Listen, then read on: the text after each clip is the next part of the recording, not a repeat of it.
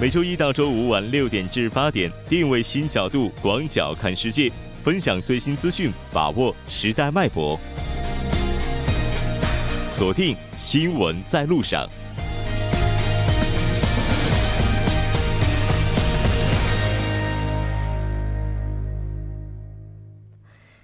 好的，欢迎回来，这里是正在为您直播的 TBS EFM 调频一零点三新闻在路上。稍后第二部节目当中将为您带来今天的半岛之外、首尔新生活以及听首尔。接下来是广告时间，广告过后马上回来。关注半岛之外事态走向，传播全球动态新闻声音。半岛之外。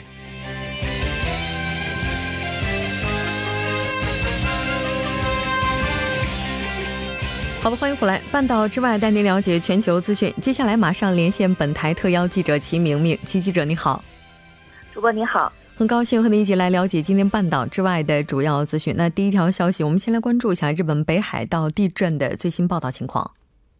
好的，第一条消息是日本北海道地震导致四十四人死亡，已无失联人员。嗯，是的，没错。那这是截止今天上午的消息。我们先来看一下具体的情况。好的，当地时间十号上午，日本官方官房长官菅义伟在记者会上向大众发布了这个消息。根据 NHK 新闻网报道呢，菅义伟表示，日本警察、消防、自卫队以及海上保安厅总共出动了近四万人以及六十五架直升机参与搜索以及支援活动。他还称，受灾地十号傍晚预计将会出现时断时续的降雨，有可能导致房屋坍塌或者是泥石流灾害。因此呢，也呼吁当地民众继续对可能发生的余震和天气变化保持警惕。截止到十号上午，北海道呢共有三十二栋建筑被完全的损坏，另外还有十八栋部分损坏，呃，仍有近八千四百户居民处在断水的状态，两千七百一十六人在七十六家避难所内避难。是的，没错。六日凌晨发生的这起地震，也是北海道史上观测到的最强震级地震。那这条了解到这儿，我们再来看一下下一条消息。好的，下一条消息呢，仍然是日本。日本时隔二十六年再次出现猪瘟病毒，现在已经停止猪肉对外出口。嗯，是的，先来关注一下最新的进展情况如何。好的，日本岐阜县的。这个九月九号发布消息称，检测岐阜市养猪场的死猪，发现了猪瘟病毒。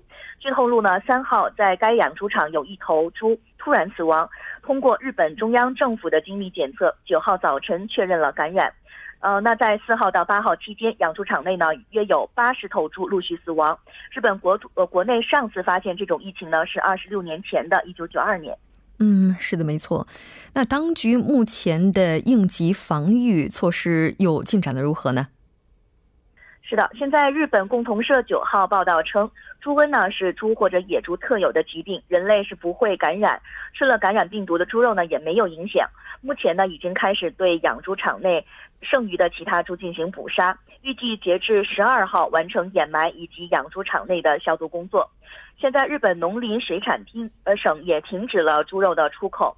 现在因为确认了这个疫情，日本也不再是猪瘟进化国而暂停出口。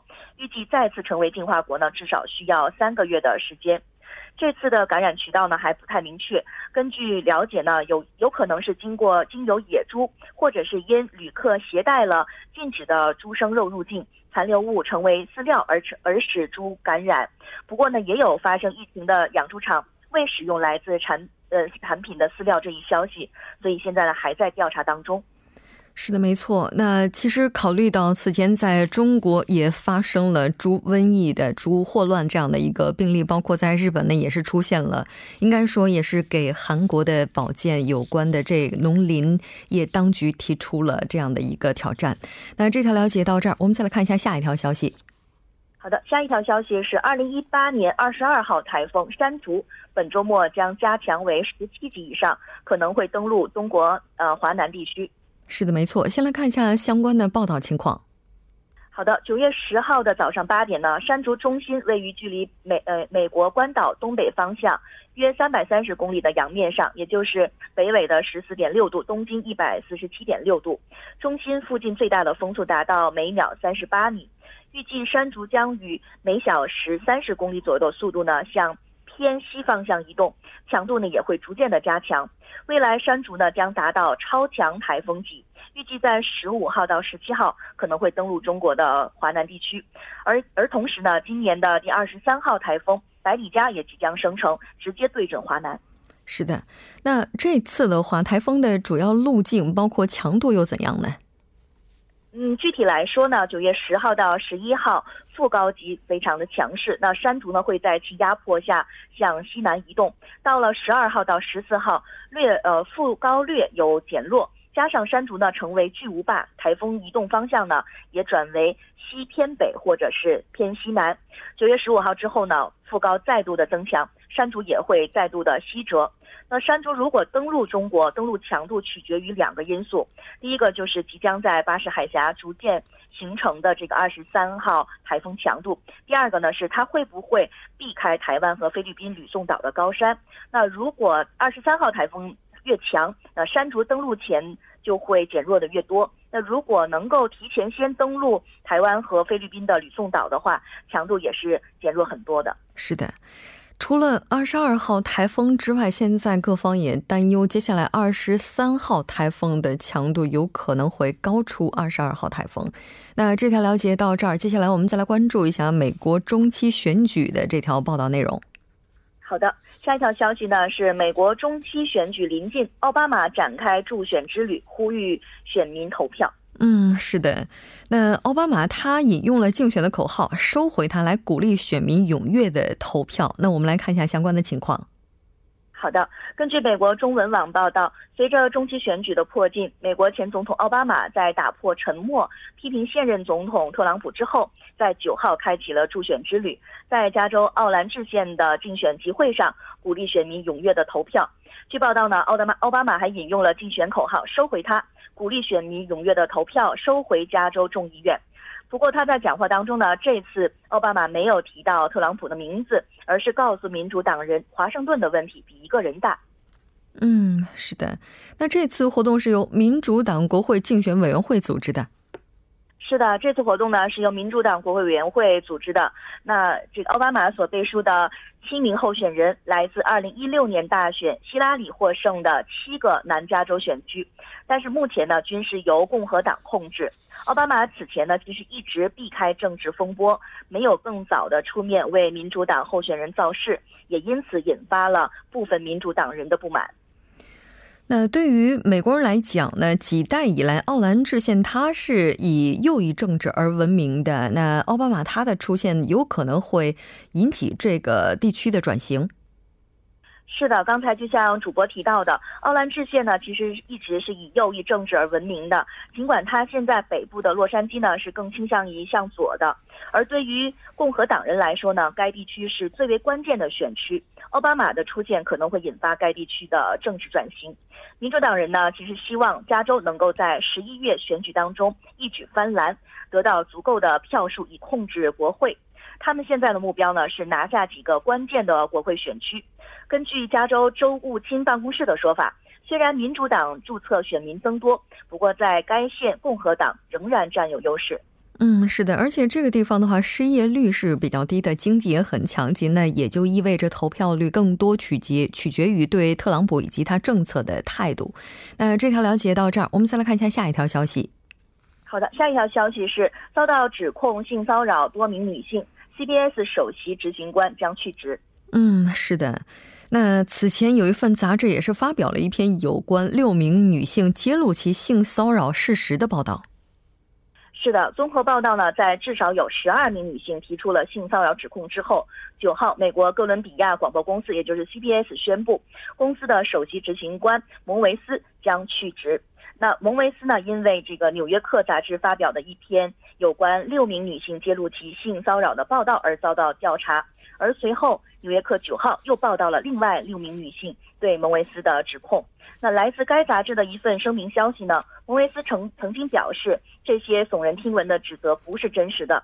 不过，同时他也承认了，在 CBS 工作开始前与三位女性有过的关系是双方情愿的。是的，我们也看到，那也有其他的一些有关联的人士指出，这个数字有可能会超过十二人更多。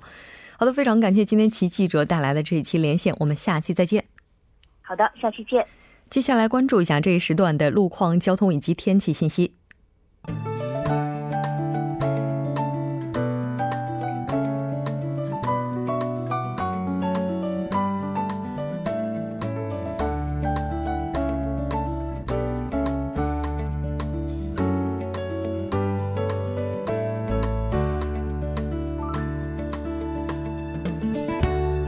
晚间六点四十一分，依然是由程琛为大家带来这一时段的路况及天气信息。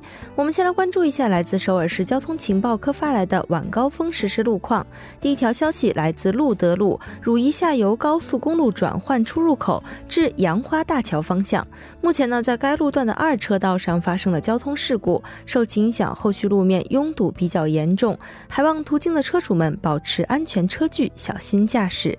接下来是在奥林匹克大路金浦方向杨花大桥至成山大桥这一路段，目前呢，在该路段出现了一位步行的行人，受其影响，目前该路段路况比较复杂，请来往的车主们参考相应路段，安全驾驶，减速慢行。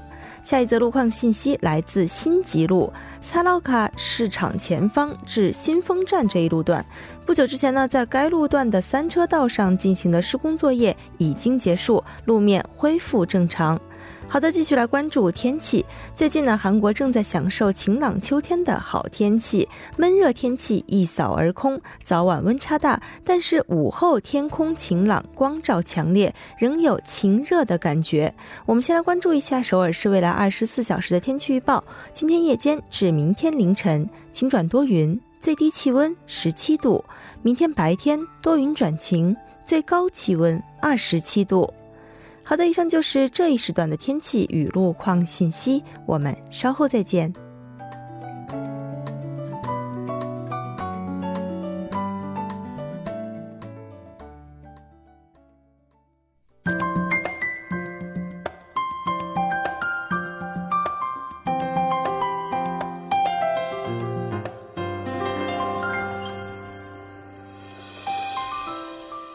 首尔新生活为您介绍首尔市面向在韩外国人推出的优惠政策、开办的教育讲座、举行的庆典。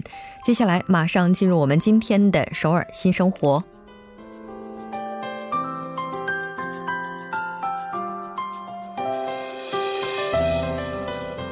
来看一下今天的第一条消息。那这条消息是与 FC 首尔一同参与的外国居民日活动。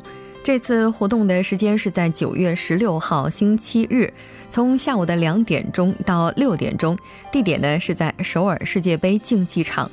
这次活动主要面向的群体是居住在首尔的多文化家庭成员。那当然，这次活动是完全免费的。在现场，您能够听到呢一些非常精彩的演唱。除此之外，还有体验活动、FC 首尔以及大邱 FC 等等这样的一些非常有趣的活动。申请截止时间呢是到九月十二号。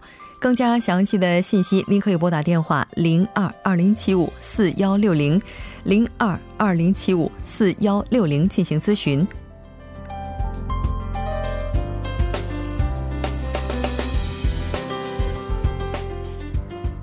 再来看一下今天的下一条消息。那这条消息是冠岳区多文化家庭支援中心提供的多文化家庭的咨询指南项目。这次活动将会分两组来进行。那我们来看一下第一组，第一组是多文化家庭个人夫妻家庭咨询，主要面向呢需要适应韩国生活，以及在和家人处理关系过程当中存在困难的多文化家庭。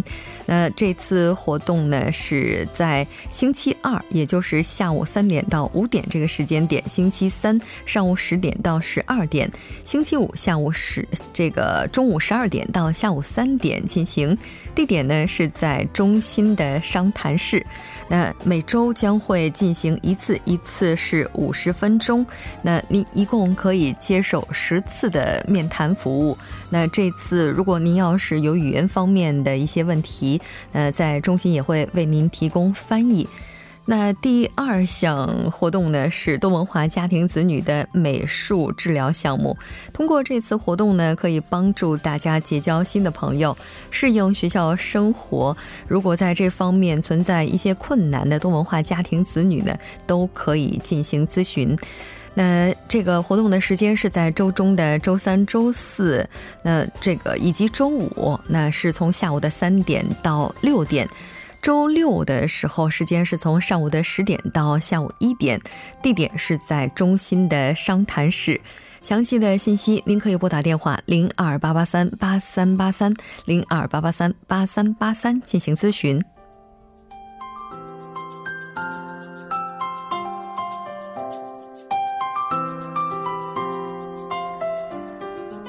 再来看一下今天的最后一条消息。那这条消息是高阳市结婚移民者的消费经济教育活动。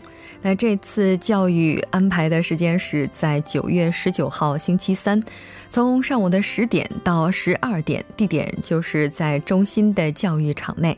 那这次活动将会招募十五名多文化家庭成员。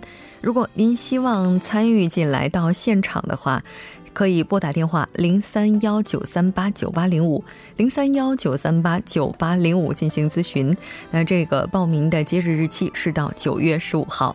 好的，以上就是今天首尔新生活的全部内容。稍事休息，马上为您带来今天的听首尔。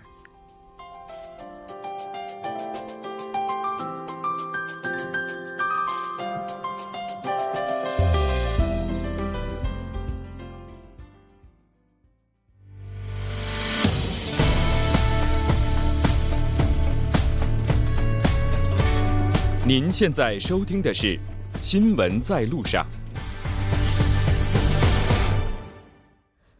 好的，欢迎回来。现在时刻是晚上的六点四十七分，这里是正在为您直播的 TBS EFM 调频一零点三《新闻在路上》，马上为您带来今天的听首尔。首先有请栏目嘉宾金勇，金勇你好。好，大家好，主持人好。很高兴和您一起来了解今天听首尔的消息。我们先来看一下今天您带来的第一条消息是什么？呃，第一个消息呢是和前段时间哈，就是上周吧，就是发生的那个呃一个建筑物出现了一个倾斜和倒塌的这样的一个事件哈。嗯。然后呢，出现这个事故之后呢，也是首尔市呢也是出动了这个一些工程队，然后针对这个呃倾斜而损坏的首尔这个仓豆幼儿园的一建筑呢，在昨天下午的时候正式开始了对它的一个呃应该叫做。就摧毁的一个作业嘛，嗯，然后呢，今天六点钟，也就是刚刚过去不久哈，不到一个小时，应该是结束了这个的一个具呃具体的这个摧毁这个建筑的作业。嗯，是的。那接下来的话会进行哪些工程作业呢？嗯，呃，这个工程呢，截止到十三号哈，将把这个建筑摧毁完建筑之后呢，这个剩下的呃里面的一些残留物搬出来，一点一点的搬出来。然后呢，在接下来的这个一个月之内哈，还会继续对这一区这个地区进行一个呃一些其他方面的安全检查，然后看看它是否会存在一些后续的一些危险因素的存在与否。嗯，是的。那当然，我们看到也有一些质疑的声音，包括也有不少人提出了抗议。对，呃，首先是主要是三点啊，这个质疑和抗议是怎么来的呢？第一个呢，就是在刚刚提到的这个工程哈，其实是在出现了发现了这个，呃，这个建筑出现倾斜事件之后的第四天才。确定对它进行一个呃摧毁的整个一个摧毁的一个作业哈，所以呢，也有专家指出啊，是否可能存在为了掩盖一些呃在建筑设计上或者是其他方面的一些呃一些事实而呃才有这样的一个嫌疑哈在内，因为这四天之内可能会对其他东西做一些手脚等等哈，这是第一个。第二个的话呢，有一个抗议是什么呢？就是居民居民们的抗议，因为什么呢？呃，在进行作业呃拆除作业的时候呢，其实会有很多一些粉尘或者是一些噪音。在里边，但是呢，在进行这个作业的时候呢，并没有提前做到通知周边地区的居民。然后呢，当呃居民们反映哈，说当当时在家里的时候，就会感觉到到处乱飞的一些粉尘在屋里沉淀了非常的多哈，而且呢，还有出现了一些呼吸困难的这样的一个现象。还有个就是就是这个噪音带来的这个居民生活上的一些困扰。这是第二个，第三个方面呢，还有个就是呃，我们知道旁边就是这个仓朵幼儿园的一个建筑物嘛，所以呢，这个幼儿园呢，因为这个声音。巨大呢，还有粉尘过多呢，是停课了一天。但是呢，嗯，部分的孩子的家长因为没有地方，呃，把这个孩子托管呃，因为突然休息嘛，所以没有具体的这个或者合适的地方托管自己的孩子，所以呢，也不得不把孩子送到了这个学校，让他们在这个地方这个不是很好的这个一个学习状态、一个空间里啊，待了这样一天。是的，没错。那其实应该说，这起事件是完全可以避免的。当然，也希望有关的这些房屋检修方面，一旦就是收到了危险通知的时候，应该要及时的去对它进行维护。那这条了解到这儿，我们再来看一下下一条消息。嗯，好，呃，第二个呢是首尔市呢，从今天开始哈，到十六号这期间将开展一个活动，叫做“没有机动车的首尔”这样的一个活动。嗯，没有机动车的首尔。嗯，对，其实听起来可能会不会觉得啊，是不是所有的车不能行驶了哈？其实不是这样的，它只是一个倡导哈，就是首尔市呢也是为了减少这个雾霾的排放和温室气体和呃这个汽车尾气带来的这个空气污染现象哈，将积极的推进类似这样的一个项。项目和活动哈，让人们更加的呃关注到天气呃正在恶化的这样的一个现象，然后呢，嗯，多使用一些大众交通。然后呢，需要注意的地方是什么呢？在呃，我们说了，从今天开始到十六号这一期间哈，特别是十二号的时候，首尔市的所有的呃首尔市所属的这个相关的停车场呢，将全面的关闭。呃，除了这个绿色的机动车和就是一些呃，我们说那个电动自行车或者是一些 hybrid 的自行车、呃 hybrid 的汽车，呃以外呢，还有还还有一辆车就是紧急车辆啊，这几几种车辆以外呢，其他的车辆是都不能在这些停车场停放的。嗯，从今天开始到十六号。嗯，不是，这个是就十二号当天。你当天是这样的，所以呢，开车的同事嘛，十二号的时候一定要注意，因为我们都知道，就是有的时候可能开车过去，可能三十分钟就到目的地了，但是想要找停车位的时候，可能要找二三十分钟，而且在周边转来转去这样的一个现象。十二号的时候一定要注意哈。还有个就是在活动的最后一天，也就是十六号的时候，早上七点到晚上八点钟哈，在世宗大路将进行一个交通管制。这样的话呢，在这个地区也是禁止汽车通行的，然后将开展一个就是说没有。车辆的一天这样的一个活动，嗯嗯，也就是本周三的时候，首尔市所属的机关停车场全面关闭。对，十六号，也就是本周日的时候，世宗大陆将会进行交通管制。对，希望大家能够在这个日 这个我们的日程上一定要写上。我们再来看一下下一条消息。好，第三个消息呢是首尔市呢将在这个十三号到十五号这三天哈，在首尔广场以及这个市厅开展一个二零一八首尔都市再生一个博览会。嗯，都市再生博览会。嗯，对。这个博览会呢，其实呃有特别多的活动哈。在第一天的时候呢，在十三号，在首尔广场举办一个叫做啊是马场禽类批发市场都市再生谅解备忘录的签约仪式哈。然后呢，这个监委会会到时候会有这个呃大的企业啊，还有小工商业者振兴院，还有就是朴元淳市长啊进行一个开幕的一个演讲。然后呢，据了解呢，还有这个恩平区的都市再生，就是被选定为都市再生区的这个区的这个居民们，呃，提供的一些表演和一些公演等等。嗯，是的，哇，这次的活动是在十三号是第一天，也就是这周四。嗯，对，十三号一共持续到十五号。嗯，周四到周六。那这次的话，会有哪些国家他们来参与这次讨论会呢？嗯，这个大主题我们说了啊，是都市再生那个博览会啊。其实现在各个国家，特别是呃发达城市啊，都在推进这个都市再生的这样的一个项目哈。呃，据了解呢，在十三号到十五号这几天呢，将有来自世界各地，呃，包括了中国广州、呃西班牙的马德里和美国的亚特兰大等十二个城市代表参与到这一次的国际会议当中。嗯，主题呢就是呃都市人人类的一个提问是什么呢？奔向人文。都市这样的一个主题哈，嗯，然后呢，而在这一段期间期间哈，在首尔广场一带呢，还会进行各种各样的一些展览啊，比如说，呃，唤醒都市的魔法为主题的一个展，呃，展览馆，然后呢，还会销售十四个都市他们所产生的这个都市再生有含有这个都市再生元素的一些产品，然后呢，还有一些其他的就是一些公演和一些时装表演等等了。嗯，是的。那这次的话，来自世界各地，包括中国的广州、西班牙马德里、美国亚特兰大等等这十二个城市的代表参与活动哈。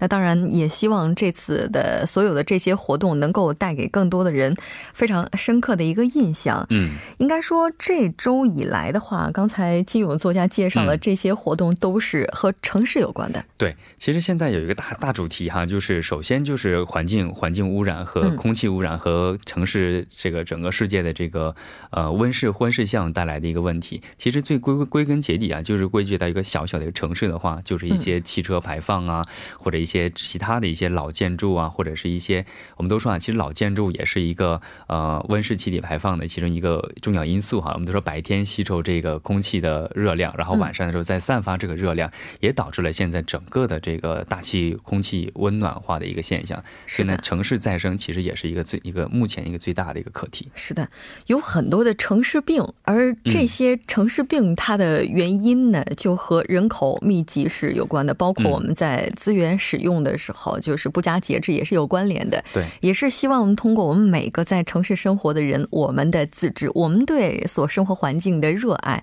来让这些城市病慢慢的远离我们。嗯，好的，非常感谢今天金勇带来的这一期节目，我们下期再见。好，再见。那到这里，我们今天的第二部节目就是这些了。整点过后马上回来。